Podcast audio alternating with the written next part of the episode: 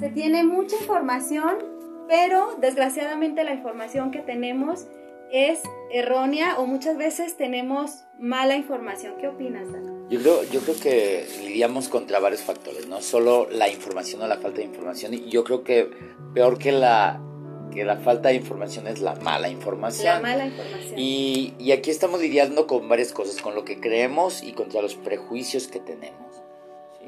¿Sí? No es lo mismo eh, ver la situación de manera objetiva y también detrás de la experiencia, ver las cosas a solo verlas eh, a base de repetición. explico. Eh, como profesional de esto, tenemos varias vertientes para tratar a un paciente. Tú sabes, y era algo que veníamos platicando antes de entrar al aire, eh, cuando, cuando empiezas a dedicarte a esto, tú quieres seguir al pie de la letra cada corriente, cada libro que leíste, cada autor, y, y quieres transmitírselo a tus pacientes. ¿no? Y yo creo que con el paso del tiempo, con la práctica profesional y con los años de experiencia, te vas dando cuenta que no aplica eh, primero porque tienen muchos años de que se escribieron, porque son personas de diferente de otro, cultura. Lo comentábamos hace un momento, los, los libros o los diagnósticos se escriben en otros países, se escriben en otras culturas y no están ad hoc a lo que está pasando actualmente. Tenemos carreras científicas donde se supone y, y los cambios los han generado la gente rebelde, ¿no? La gente que se anima Como a nosotros. crear, sí, los que se animan a crear y a, y a pensar de manera diferente para ver qué funciona. Esto es ensayo y error. Con el paso del tiempo yo soy muy de la idea de que me, encantan los, los modelos de tratamiento que se usan actualmente, pero realmente hay muchos que están diseñados para otras culturas y que nacieron de otros países. No tengo nada en contra de ellos, pero si pudiéramos adaptar y crear algo, y siempre ha sido mi, mi lucha, ¿no? Poder adaptar y crear algo para, para, para cómo somos, para lo que vivimos, para la situación y el país donde estamos, para cómo nos comportamos, para cómo reaccionamos sería fabuloso. Y es lo que estamos haciendo en el momento eh, eh, en la Fraternidad de la Luz, creando, y tenemos un modelo de creación única, único, donde se adapta a nuestra idiosincrasia, a nuestra forma de pensar, a nuestra estructura de pensamiento. A esas columnas de conducta del mexicano que son bien particulares, sí. que no tienen en ningún otro lado del mundo, y que, hombre, si sabemos que es diferente, pues hay que tratarlos de manera diferente. ¿no? Eh, es que, amigos, les comento, el licenciado David Oro ¿Tiene ya cuántos años al frente de esta organización? Ah, no, no, no. no bueno, al, bueno, frente no. Al, uh, digamos no al frente, pero sí estando en un centro de rehabilitación. Bueno, yo que tengo 21 es años. De... Fraternidad a la Luz. Eh, tengo poco tiempo en la fraternidad, ya había estado anteriormente, se me recibió nuevamente con los brazos abiertos, me, les agradezco a la fraternidad por la oportunidad de estar nuevamente con ellos y, y más por la confianza tan de, de, Arturo Javier Guzmán, que es nuestro presidente, licenciado, y, y de darme la oportunidad de hacer mi trabajo. ¿no? Tengo 21 años de experiencia haciendo esto, he trabajado... Tratando en... con personas con problemas de adicción. Sí, porque todo mi trabajo anterior había sido clínico, había sido en, en centros, en, en clínicas del, del, modelo Minnesota y, y, te, y, la práctica profesional de manera individual, de terapia individual, familiar, grupal, de pareja, etc. Eh, tengo tres años de que conocí los modelos de, de comunidad terapéutica, los modelos de centros de tratamiento de este tipo y, y, y después de conocerlos, el buscar adaptar un modelo nuevo dentro de este centro, la intención es la siguiente, la, la intención es que se me hace injusto que, que, personas que no tienen los recursos para acceder a una clínica de 60 mil pesos, 100 mil pesos, ¿verdad? no puedan acceder a este modelo de tratamiento. Entonces tomamos lo mejor del modelo Minnesota, que es el modelo profesional. Lo, no digo que lo mezclamos porque creamos algo diferente, pero nos trajimos todo lo educativo, lo de formación y, y y formamos este modelo que está basado en la educación, la unidad, el respeto, el orden, los principios y la actitud. Y a partir de este modelo es estar continuamente encima del paciente, del usuario y de la familia. De... Tiene que involucrarse la familia, David, en un proceso de recuperación de una persona que es adicta. Te voy a decir la cartilla que les leo a las familias. les leen la cartilla, literal. Esto no es guardería. Eh, eh, y, sí, ¿no? Mira, una vez teníamos, un, había un usuario que estuvo pasando por procesos y procesos y procesos y procesos. Y a manera de castigo, la familia decía, te vas a quedar un año y no te voy a venir a visitar, ni te voy a traer barco, ni te voy a traer nada. Pues así pasaron procesos y procesos de recaída y recaída y recaída, a pesar del año de internamiento. Me tocó tenerlos en, en, en una institución, se me hizo sorpresivo porque pues, ya los conocía de otros, De centros, otros centros. Y, y la intención fue moverle o cambiar la, la La fórmula. dinámica. Sí, yo le dije a la, a la mamá, señora, voy a hacer un trato con usted así. Si no la veo a las 5 de la tarde en las visitas y le trae algo, se lo regreso a las 6 a su casa. Entonces, este, empezó a involucrarse la familia y, y se me hace padre que, que la familia esté ahí y se haga cargo y se haga responsable de lo que le toca. Para un problema hace falta dos personas Sí. o más elementos. Entonces, en ese sentido, es necesario, es prioritario que la familia se involucre. Ahora, hay, hay situaciones donde la familia no está. Donde se perdió ya todo. Fíjate David que hablábamos dentro de estas cosas, dentro de estas preguntas, porque bueno, eh, amigos, hicimos la invitación a que nos mandaran sus preguntas, porque de repente estos temas se pueden manejar como que les da pena, este, pues que los mencionemos en vivo. Entonces mandaron sus preguntas a, al WhatsApp 33 38 28 46 45, que es mi WhatsApp personal. Y ahí de repente me decían, David, este, ¿cómo es que la familia se tiene que involucrar? ¿Cómo es? Porque decían ellos, de repente no creemos en la palabra del adicto cuando el adicto te dice, es que ya voy a cambiar. Es que te lo juro que es la última vez eh, que va a haber una situación donde, donde se va a presentar un problema a causa de mi adicción. Yo tampoco les creo. No les crees. No, bueno, es que hay una diferencia entre creerle a la persona y creerle al adicto. ¿Sí? El adicto va a tener comportamientos que son del adicto. Y cuando son ¿Tiene un adictos... perfil, un adicto, David? Mentiroso, manipulador, chantajista, ingobernable. este, ¿Todo eso? Lo que pasa es que son defectos de carácter y, y no estamos lidiando con el consumo, está- no estamos lidiando con la droga, estamos lidiando con la persona. Y una persona que ya traía problemas emocionales y de conducta de origen, que la, la sustancia solo vino a hacerlos notarse más. Lo que pasa es que estamos... a- presentar un síntoma, decíamos, decimos en psicología. Exactamente. Son el síntoma. Sí, y, y estamos acostumbrados a ver el síntoma ¿sí? Y etiquetarlos a partir del mismo. ¿Qué decimos cuando vemos en la calle a alguien que está drogado? Hasta- ah, de hecho, hasta las mamás de repente jalan a las niñas y este para acá. No te acerques. No te acerques. Como un poco de miedo, un poco, pero más bien es por la desinformación, ¿no, David? Totalmente, ¿qué está abajo de esa persona? Si pudieron, eh, es difícil ver el alma, ¿no? Psicología es el estudio del claro. alma. El ¿Dónde está? ¿Dónde está? Y entonces, ¿qué estudio? Y, y en este sentido es, el amor transforma, el amor cambia, el amor eh, tiene la capacidad de restaurar. Realmente dentro del programa que manejamos en, en Fraternidad Luz hay mucho de eso, es realmente involucrarte con la persona, involucrarte con el enfermo y, y demostrarle que hay la posibilidad de generar un cambio. Si viéramos a la gente con amor, a toda la gente, este sería un mundo diferente. ¿no? Con un poco más de empatía. Yo creo que, yo creo que, bueno, dentro de las culturas eh, orientales, el, el amor o la vibración que entregas hacia otros y hacia ti mismo es lo que te acerca y lo que crea una transformación universal. Pero dentro de esto, eh, sí, yo creo que empatía es una muy buena palabra para, para empezar a sentir diferente a las personas, ¿no? Y para generar un cambio. Yo creo que no podemos, tú sabes que, que en terapia no puedes juzgar, comparar, acusar y reclamarle a nadie. Y cuando escuchas a profesionales juzgando, comparando, acusando y reclamando, yo, yo me pregunto, ¿de verdad? Sí. eh, yo creo que es, es necesario ponerte en el papel o se nos olvida a veces que el sufrimiento por el que pasamos, eh, los que hemos tenido algún problema con algo, eh, que se- a veces se nos olvida porque estamos ya de este lado, que, que se sufre, ¿no?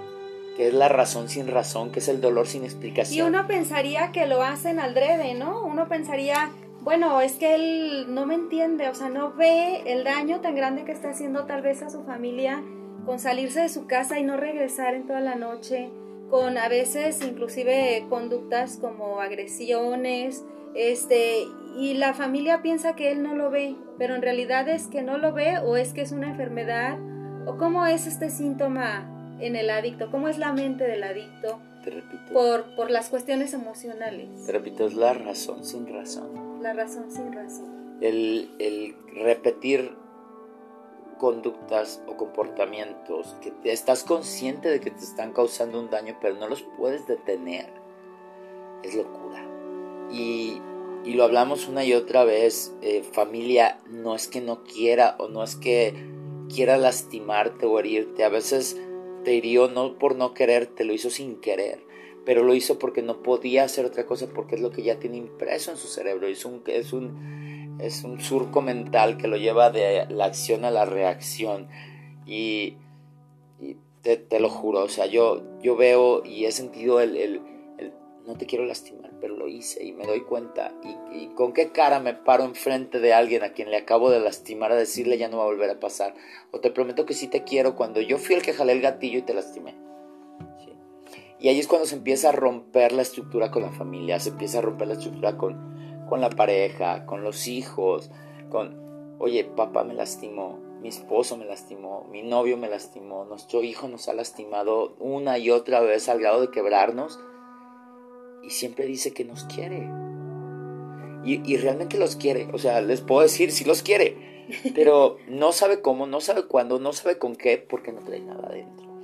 Entonces el trabajo de los profesionales es mucho eso, ¿no? Tratarlos de regresar a su centro y demostrarles dónde está el equilibrio, de que puedan ser serenos y que yo les digo a los muchachos, su recuperación, vamos a forjar la prueba de balas, muchachos, porque no importa lo que pase en la vida, eh, la pérdida, la serenidad tiene que ser establecida y mantenida, ¿sí?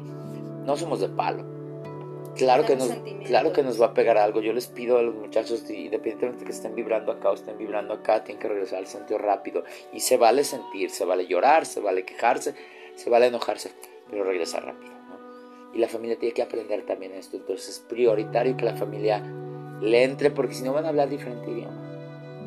Y cuando iniciamos, porque bueno, aquí ya estamos hablando tal vez de una adicción más grande, pero cuando apenas nos damos cuenta, por ejemplo, las mamás, hay, muchas, hay muchas mamás en esta página, página que nos siguen, las mamás que apenas se dan cuenta que su hijo está iniciando en este proceso, que lo encontraron de repente por ahí con un grupito de amigos fumando marihuana.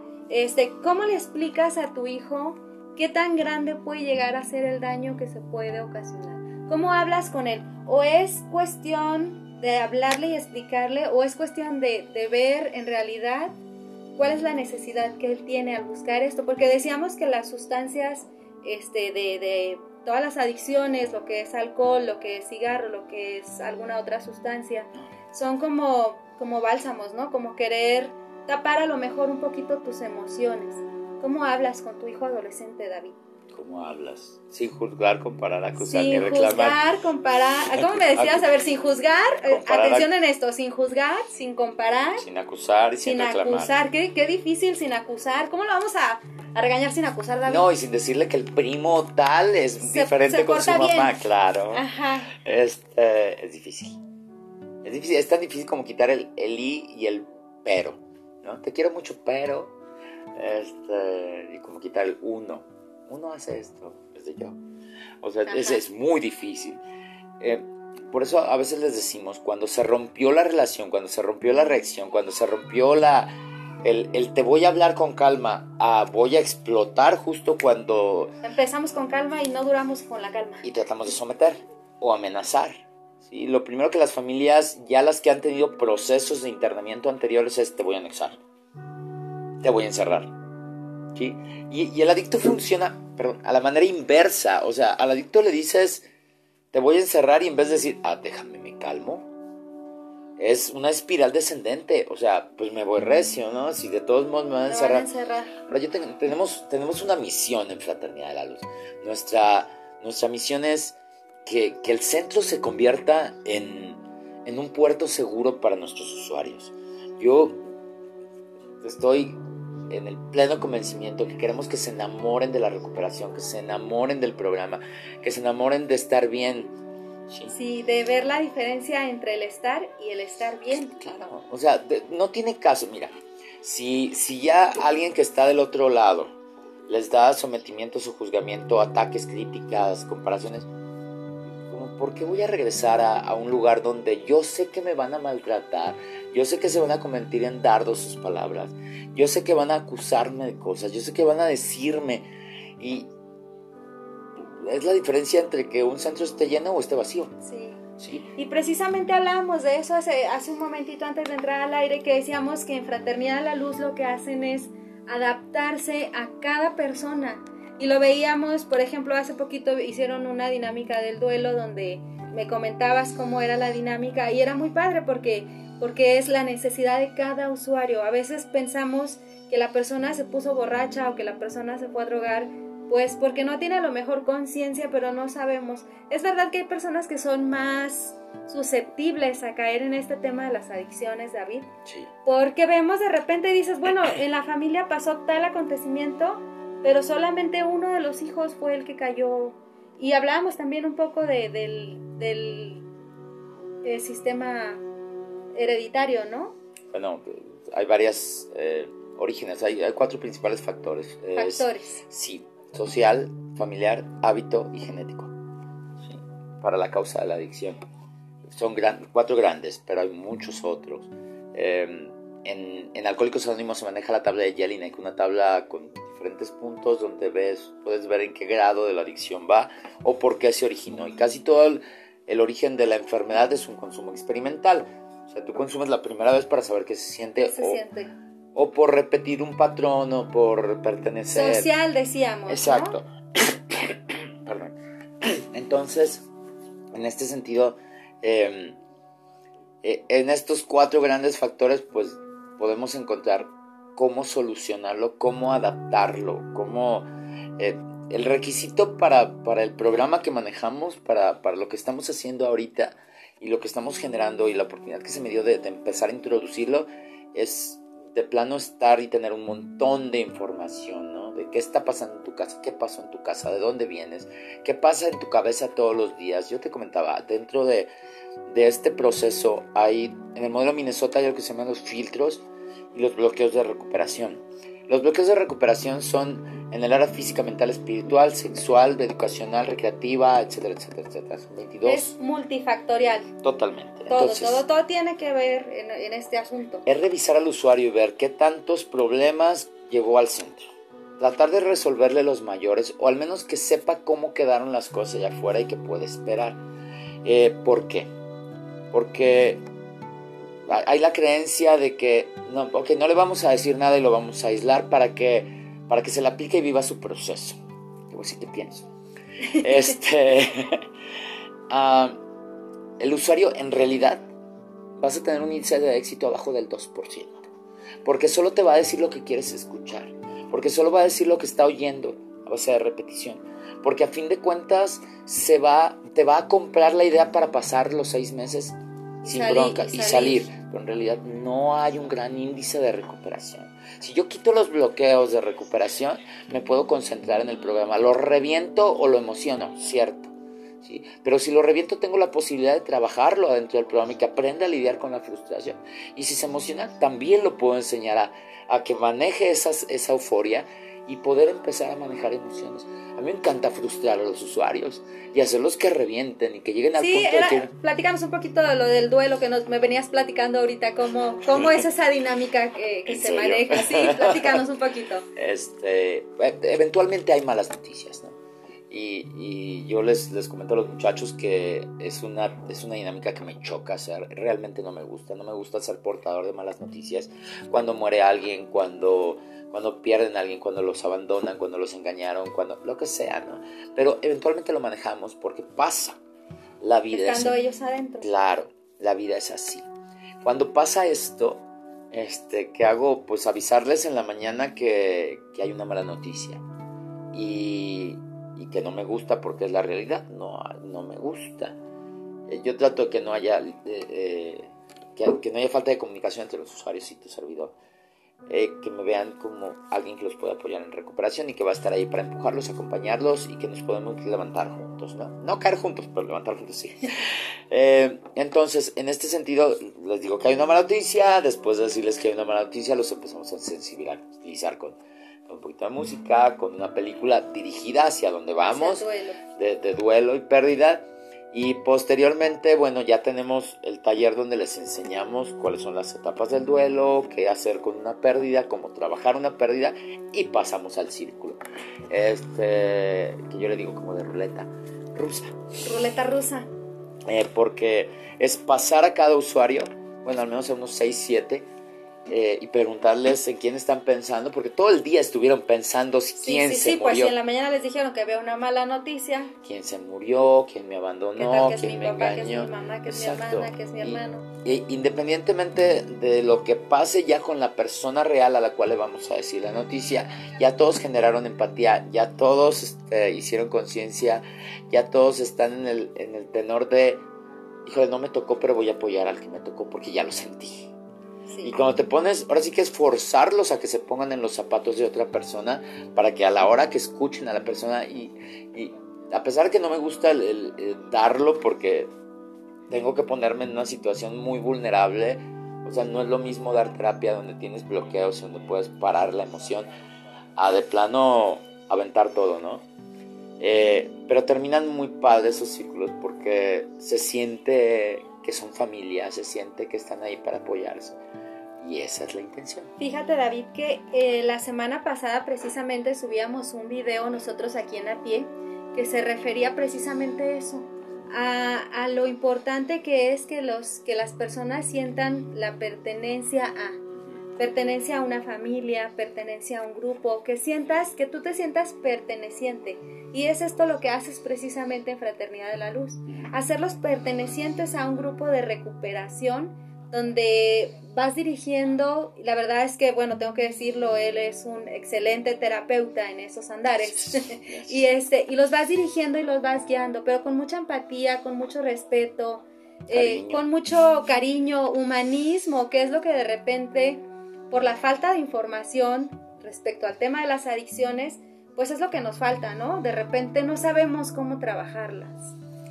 No. Eh, yo de repente he, tenido así como pláticas con psicólogos. Yo no soy psicólogo, no lo de ciencias de la conducta, pero psicólogo, psicólogo no soy. Eh, y, y es difícil a veces entablar una conversación con alguien que no conoce de adicciones y que está medio aprendiendo, pero dispuesto a enseñar. Y, Y dispuestos a aprender también de este lado. Claro, y se trata, de verdad, tienes que empezar desde el corazón, de verdad. En este, en este, aquí la técnica la puedes mandar a la fregada, porque no te va a servir de nada. Hablábamos también en el camino, en adicciones 2 más 2 no te va a dar 4. Eso es depende a cada persona, decías. Claro, y es, es frustrante, porque tú puedes decir que haces tu trabajo, pero enséñame tus números, ¿sí? Vamos a ver este, cuánta recuperación tienen tus usuarios, cuánta recuperación tiene tu proceso, cuánta recuperación tiene tu programa. ¿sí? Y estamos buscando elevarlos. Sabemos que nos falta mucho, pero, pero estamos haciendo un trabajo diferente, créeme, no somos un centro. Porque estamos tratando, así como la psicología de quinta generación, este, también tratamos de empujar esto a que sea un modelo de avanzada, que sea un modelo adaptado a la, a la personalidad de cada usuario eh, tú has tenido contacto con algunos de los muchachos que, que has visto el trabajo y, y, bueno, nuestros resultados nos avalan ¿no? en cuanto a, a ver que, que, generamos un cambio no solo al interior del usuario, sino que se note hacia afuera.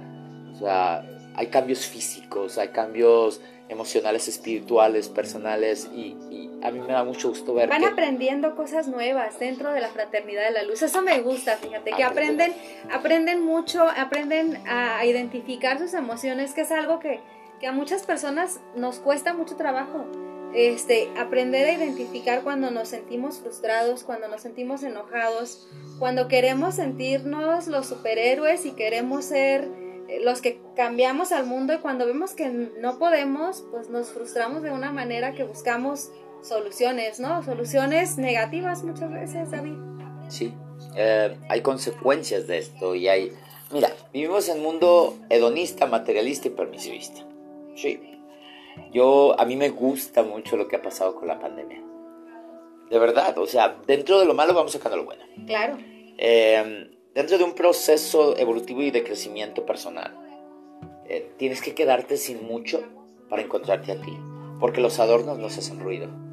Es decir, lo externo, lo que tenemos afuera, nuestros accesorios. Sí, las distracciones, ¿no? Me levanto, me voy a trabajar, regreso, vengo, hago esto, hago el otro y de repente se nos acabaron todas esas distracciones. Y, y más allá, Y ponerme la gorra de esta marca, la chamarra de esta marca, la camisa de esta marca y el pantalón y los tenis de esta marca hacen que yo sea la marca. Nos dicen qué vestir, cómo vestirnos, a dónde ir, qué comer, qué ver, qué leer, etc. Cuando te quedas sin todo eso, cuando te quedas de veras y viendo hacia adentro, viendo hacia, hacia ti mismo, a tu familia, eh, sí es, es,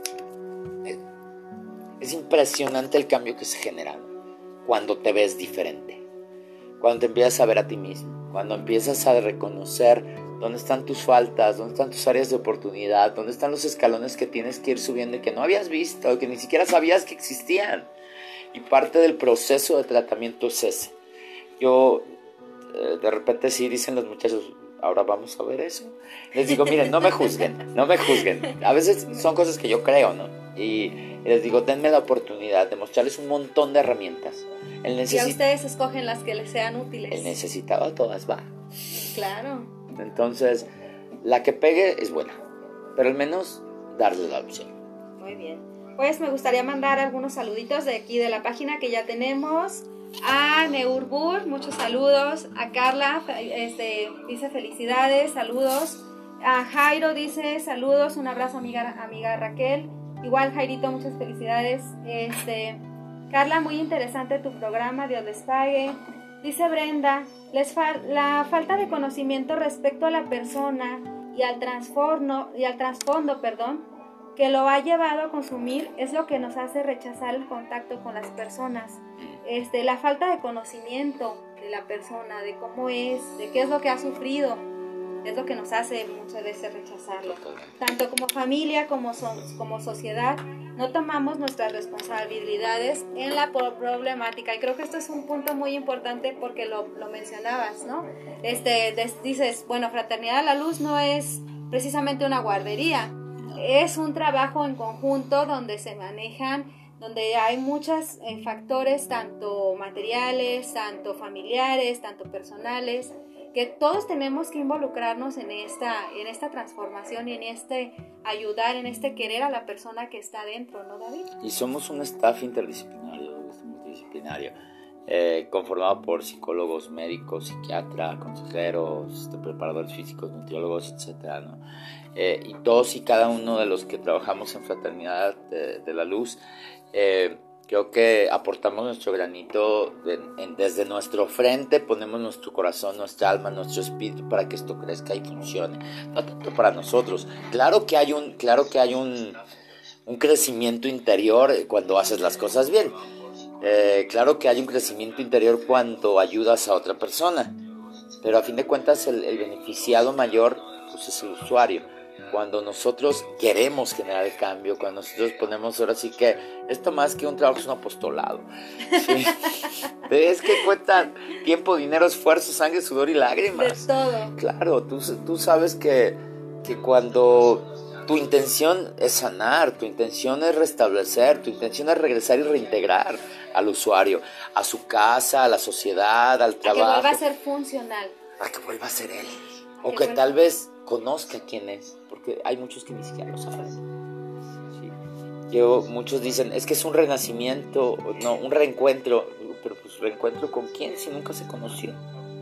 Sí. Es, es, es, bien complicado a veces darse cuenta que nunca supo quién era, ni siquiera le enseñaron a quererse, ni siquiera aprendió. Y tienes que reenseñarles. Eh, lo primero que les digo a los nuevos es, aquí viene usted a sacar la basura. La basura mental, que todos tenemos un poquito, claro. ¿no? Todos tenemos un poquito de basura mental desde lo que nos han enseñado, desde lo que creemos, desde lo que pensamos que está mal o que está bien y que muchas veces nos frustra. Me hablabas tú, les, les, les comentaba yo que, este, bueno, David se encuentra por todos lados, ¿no? Eso para empezar. Está en Facebook, está en, YouTube, estás en qué otras Instagram, páginas? En Snapchat y Twitter.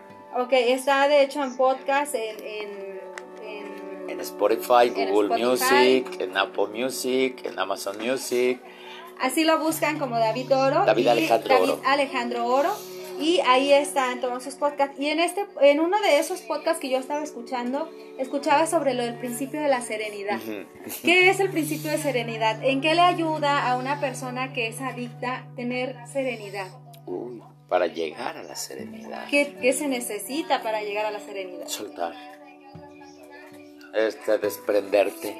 Eh, fíjate, el, a ver, pues, voy a poner dos, voy a contar dos historias.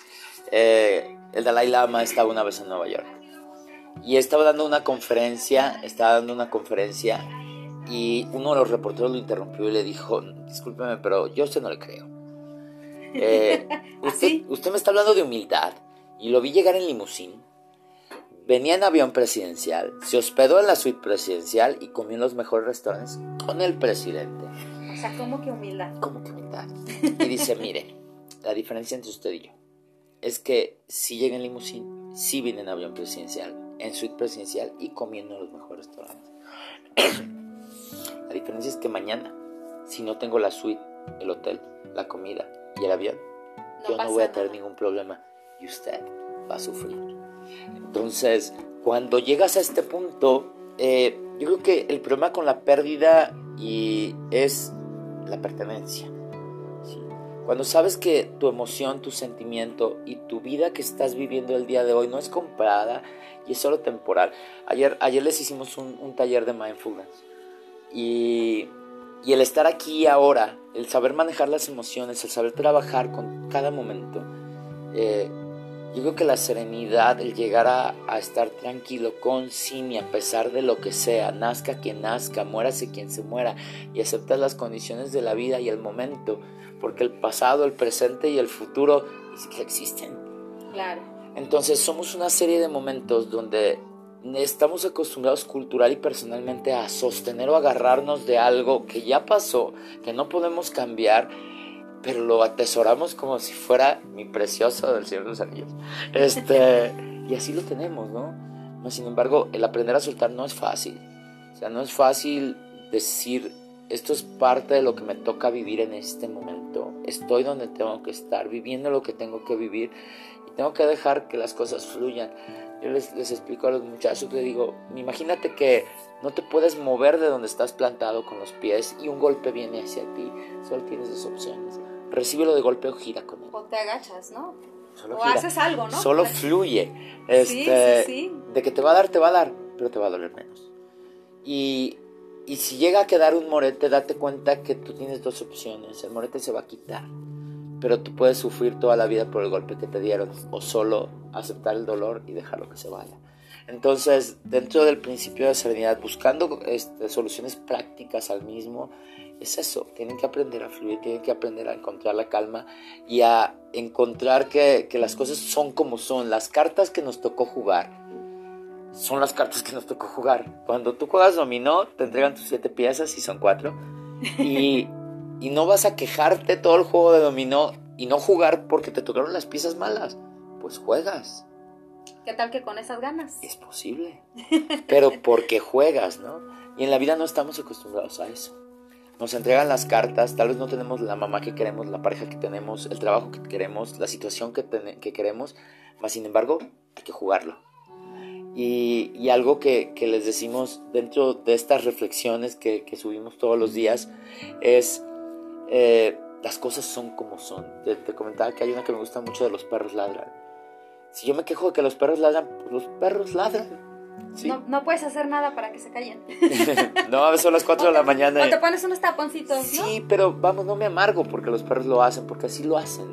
Entonces, la vida es como es claro que vamos a generar un cambio. Yo no, no quiero gente mediocre. Ni, digo que nuestro presidente y todo el staff no queremos gente mediocre, queremos, no queremos pollos, queremos águilas, no queremos soldados rasos. Ese es el eslogan y está padrísimo. No queremos pollos, queremos águilas. Sí, claro. Águilas que vuelen. Y, y eventualmente todos van a volar, pero ahora estamos también en el tenor de, generar gente responsable y útil en la sociedad. No solo está el proceso de tratamiento de la fraternidad a la luz, el cual involucra un proceso de seguimiento donde estamos al pendiente y queremos que regresen.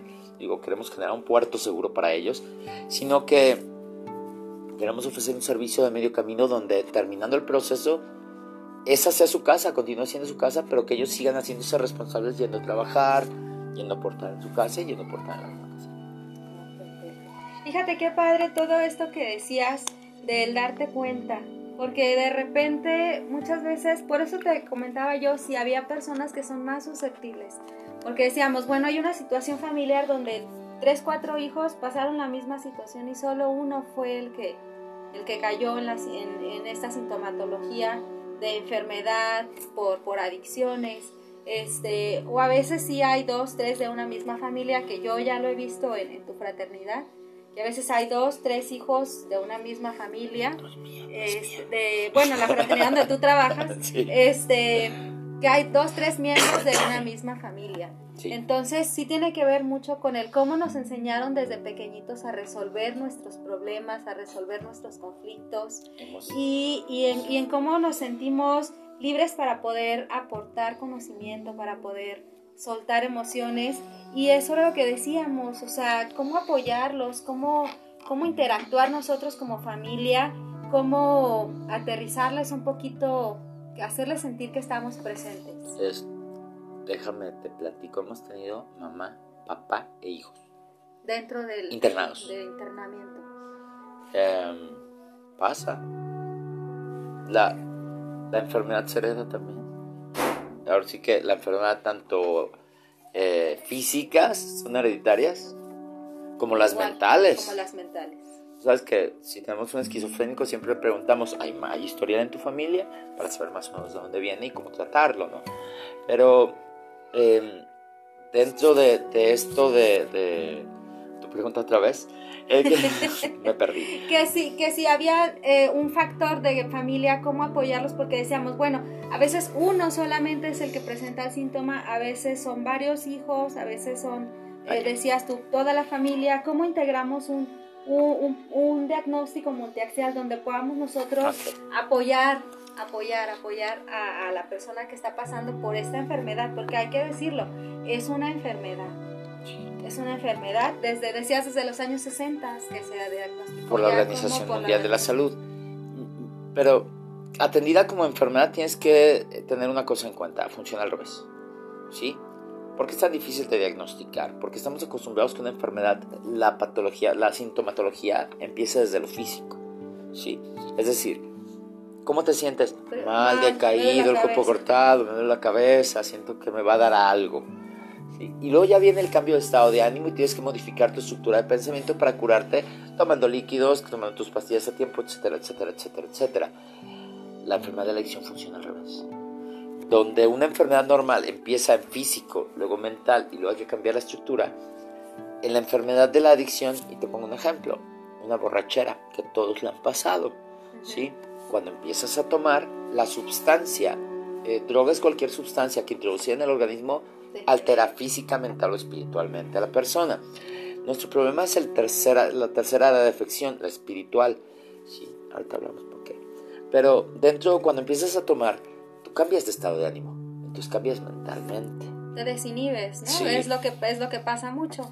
Y luego cambiamos a la forma en que yo siento hacia los demás. Es un cambio espiritual, por así decirlo. ¿sí? Y lo último que pasa cuando estás en una borrachera es que tu cuerpo ya no responde de manera igual, ni siquiera puedes hablar igual, ¿no? No se diga llegar a la casa y meter la llave. Entonces, si, te, si notas, el proceso de introducción de una sustancia altera de manera inversa a una enfermedad normal.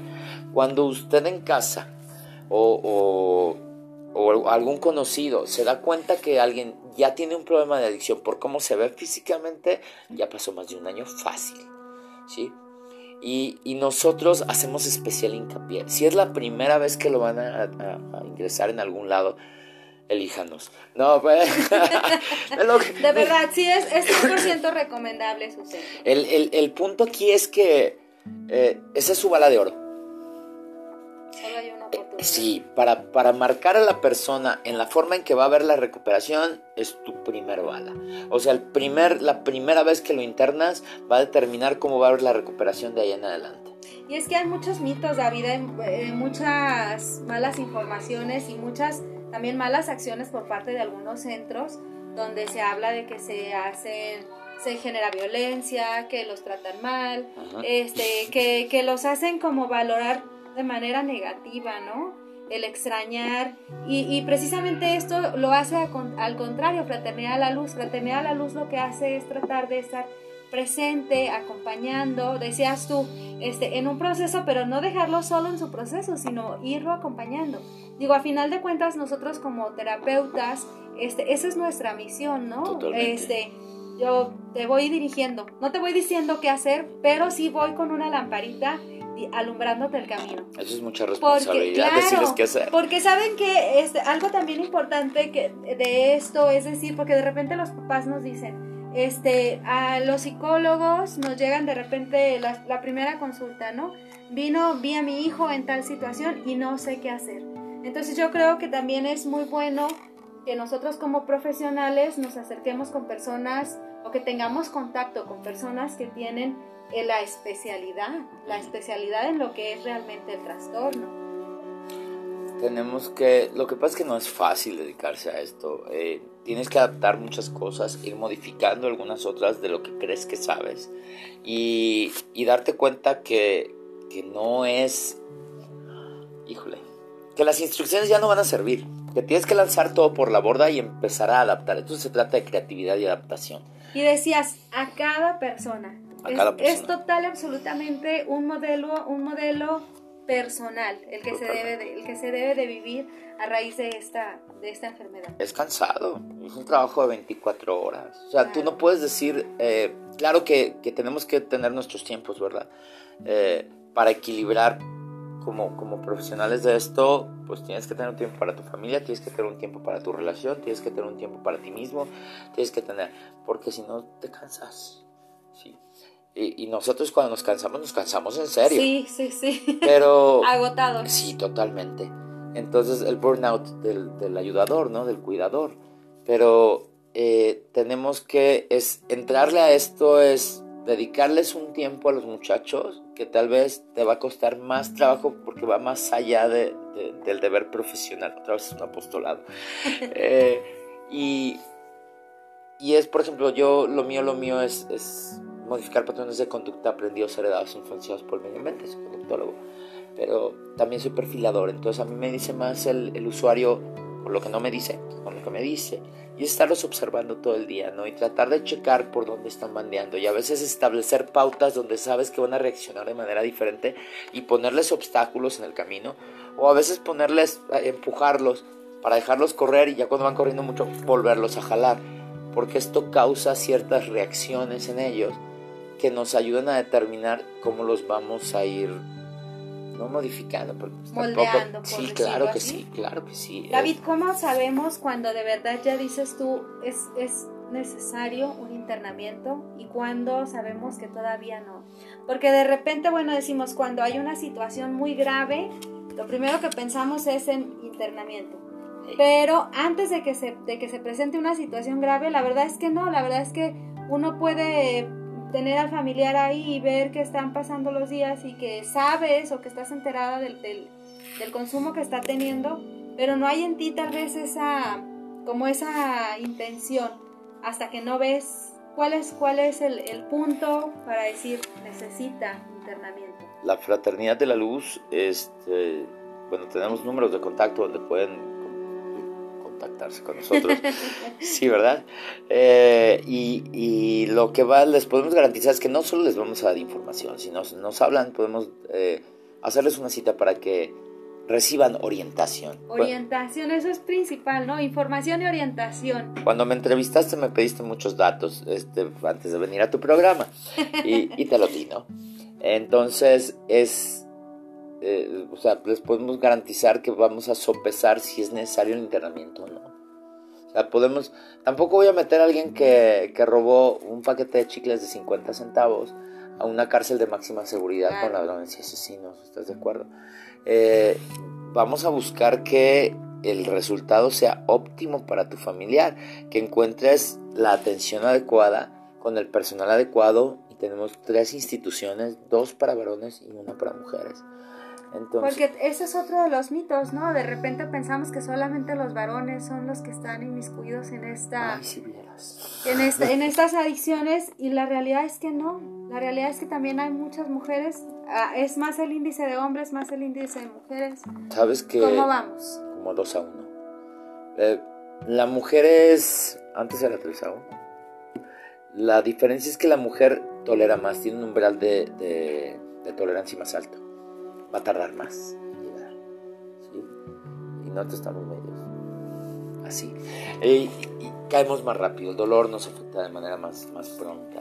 Y, por eso hay y, y, pensaríamos tal vez que sería al revés, ¿no? Que los, los hombres son más fuertes y aquí estamos viendo que no. Tú dime. Digo, en cuanto a lo emocional, las mujeres sí somos más de resolver, ¿no? Sí, claro. ¿Cuántos padres solteros hay? ¿Cuántas madres solteras hay? Sí, ¿Cuántas madres que ante el dolor se crecen? ¿Cuántas, ¿Cuántas mujeres que ante la pérdida y el fracaso y la humillación siguen de pie? Y nosotros nos tiramos al drama más que una mujer. Es la verdad. O sea, un hombre sufre en silencio sin expresar sus emociones, pero sufre y prolonga el sufrimiento. Porque precisamente no sabemos expresar. Porque no saben sufrir. Porque no sabemos que nos duela, ¿no? No, sufrir sí sabemos. Pero. Expresar el sufrimiento. Exactamente. Entonces, otra vez, a lo mismo que les enseñamos en la fraternidad a la luz, exprésalo, vívelo y pásame de acá, acá, aquí. Y empieza y sigue caminando. Pero no nos enseñaron eso. Y, voy otra vez, hay que sacar la basura, hay que modificar todo, renacer a una nueva conciencia y empezar a evolucionar. Dice eh, Den Gutiérrez, saludos, Dios les bendiga. Dice Edgar Saúl Robles, saludos, padrino David Ortiz Ocio. Soy yo. Ese mero eres tú. los, muchachos, aun cuando salen después de, de este internamiento, lo vemos aquí, ¿no? Te siguen buscando, te siguen llamando padrino. Eso quiere decir que generas en ellos una empatía, una buena amistad. A veces no me dejan dormir porque están mandando mensaje a las 3 de la mañana, pero dispuesto. pero este, dispuesto a estar claro. seguir estando presente. Sí, totalmente. A la hora que hablen 24 horas al día, 7 días a la semana, de veras. Otra vez, apostolado. Eh, pero dentro, dentro de esto, pues, vamos, no entras a esto por el negocio, ni entras a esto por pues si, es digo, si se gana y, puedes sobrevivir y vivir, y pero no cualquiera le entra, es, es no, es muy cansado. Y es mucha la responsabilidad, porque bueno, la familia espera cambios. Es un gusto. La familia, sí, es un gusto. El servicio, ¿no? Siempre es... Por eso nos dedicamos aquí en A Pie también a darles herramientas que les ayuden a ustedes y decir, explicarles. Bueno, ya hablaba David de lo que era el principio de serenidad, de que los muchachos tienen que entender cuáles son sus emociones, vivirlas, este, aterrizarlas, lo importante que es que la familia esté presente dentro de este proceso, este, lo importante que es que cada uno asuma sus propias responsabilidades dentro del proceso, este, el factor hereditario, muchas otras cosas que nos has comentado que creo que son herramientas que a la gente le van a ayudar a irse dando cuenta este, ¿cómo, cómo, por dónde irle, La gente, A todos los que, nos están viendo y escuchando, eh, necesitamos resolver, eh, a grandes problemas, grandes soluciones, al toro por los cuernos, apunten y disparen. Sí, este... era lo que decíamos, ¿cómo, cómo? O sea, ¿por, ¿por qué esperar hasta que ya haya un, un, proceso fuerte para pensar en internamiento? Si a ti te, te vendieron la idea de que déjalo que toque fondo, igual y se compone. Yo les voy a decir una cosa, yo no creo en el fondo. Yo he visto usuarios llegar y llegar y llegar y volver y volver y volver y volver. Y cada vez que vuelven dicen, ay no, ya toqué fondo. Ya toqué fondo. ¿Y qué pasó? Encontraste otro.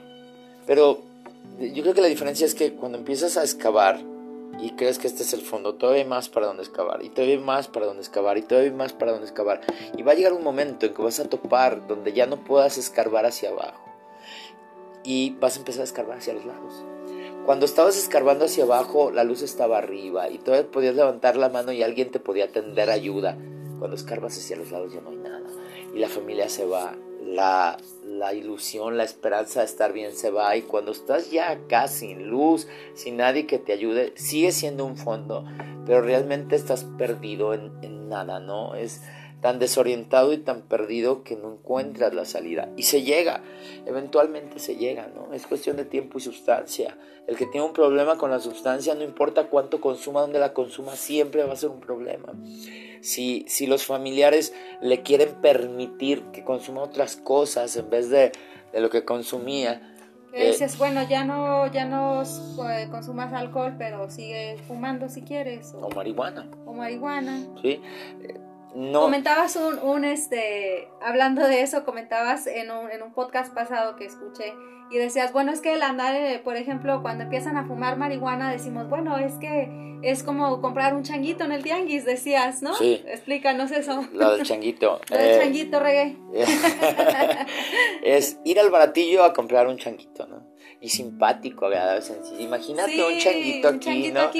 lo paseas por la colonia, por el barrio y todos te lo van a chulear y lo van a querer cargar. Cuando te das cuenta que compraste un gorila espalda plateada y que a medida de, alimentarlo en tres meses tú no lo guardas en la jaula, él te guarda a ti.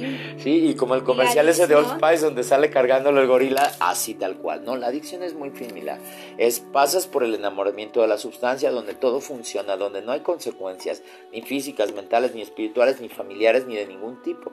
Porque no hay. Al principio la sustancia tiene que generar un rol de, recompensa en el cerebro donde te haga sentir bien. Y te quedas tranquilo. Ah, mucha gente dice, me siento súper relajado, me siento súper tranquilo, pero estás en realidad inhibiendo la situación, ¿no?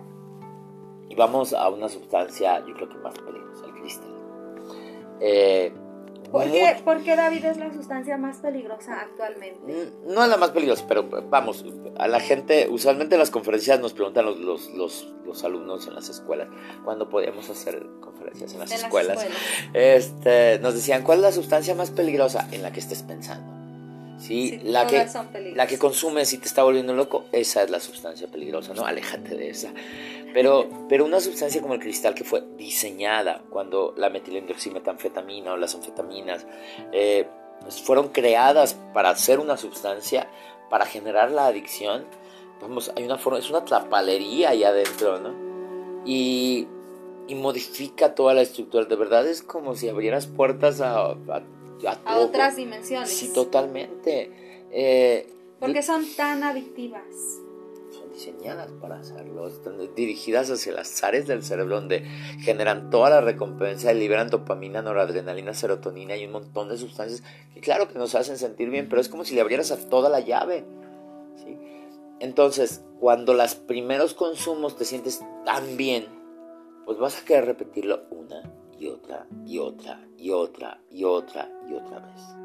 Entonces tampoco eh, llega un momento en que ese enamoramiento es como enamorarse de una teibolera. Y, y que te trate re bien al principio mientras tienes dinero, que después te quedes sin dinero, quieras y ya te hayas enamorado de ella y ya no te pele y te trate mal. Y entonces necesitas robar, engañar, manipular, chantajear, empeñar cosas y, y para seguir estando con alguien que no te quiere la droga es igual. Al principio te da recompensas, tú inviertes tu dinero, hasta te sobra, pero sigues teniendo para gastarlo. Llega un momento en que ya te trata mal, ya tienes consecuencias, ya te quedaste sin nada y tratas de tener para tener la misma sensación de al principio que ya no te volverá a pasar. Qué difícil, de verdad. Y, lo más difícil es que de repente, bueno, esta situación de, del, del COVID-19 y de tanto aislamiento, lo veníamos platicando, se ha disparado a niveles pues muy altos en realidad en nuestras comunidades en México, este, donde, donde vemos que, en realidad el consumo se ha disparado y que la gente se ha dado más cuenta.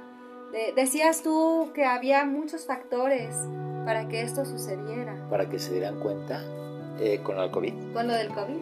con lo del confinamiento en casa, porque decíamos, bueno, siempre ha habido, por ejemplo, yo estaba viendo este, estadísticas y dicen que hasta más, más o menos de un 100%, un 20% de, de las personas fallecidas tiene que ver con algún tipo de, de, adicción.